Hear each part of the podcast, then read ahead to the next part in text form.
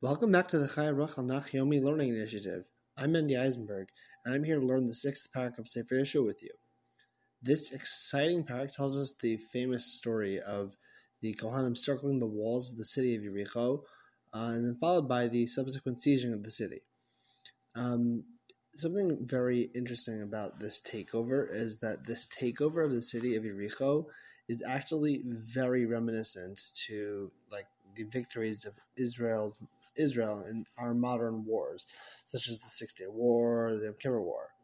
Twelve years ago, a rebbe of mine, when I was uh, in twelfth grade, he actually said that in classes that teach about the psychology and strategies of war, the tactics of the Israeli army are not even addressed. They, they just skip over them, and not for anti-Semitic reasons. The, the reason they skip over is because there's simply no explanation for our victories through natural means.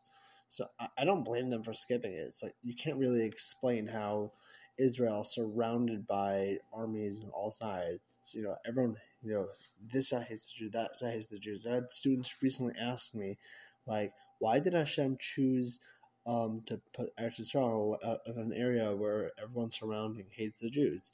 I explained, where would you have not been able to find a place where people everywhere hate the Jews? But like the fact that we win the wars clearly there's uh, you know, Hashem is on our side, and that that's really what this perek is because it's it's really just very miraculous. You know, we walk around this. Well, the Kohanim walked around the cities. You know, every day for six days. And the seventh day, they walk around seven times, and they build a shofar, and bam, the the city just falls apart, and we win. Um, and then afterwards, it describes how we, we just go into town and just take, you know, we, it was a pretty decisive victory.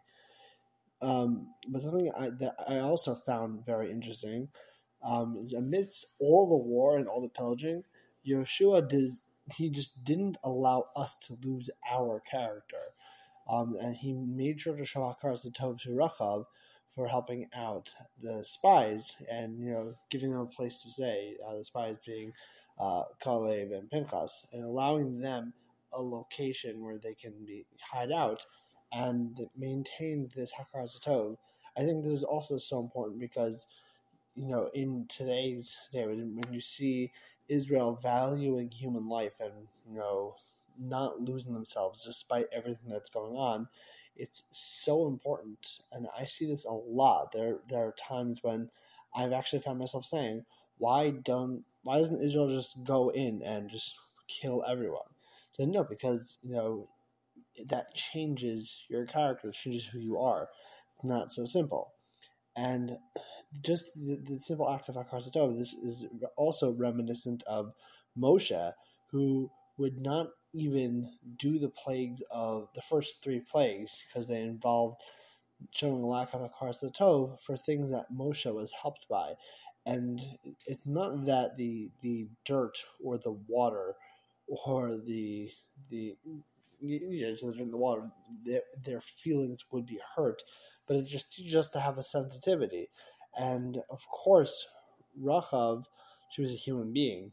Um, so it's definitely different than than that idea. But I think that Yehoshua gets this idea of not not forgetting to have your your your character be not letting that get affected by the fact that you are going to war. It's also um, reminiscent of the the commandment to not destroy the trees. You know, are the when you go to war, it's like are the trees the man who are, that you're at war with? No, the trees of the are not the man.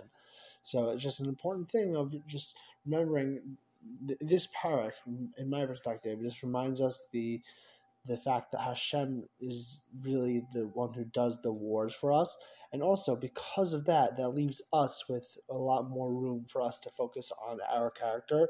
We should make sure that we do not lose our character when going to war or in anything like this. All right, this has been Perek and can't wait to see you for, or really just learn with you, Perek Zayin. Hatzlacha Raba.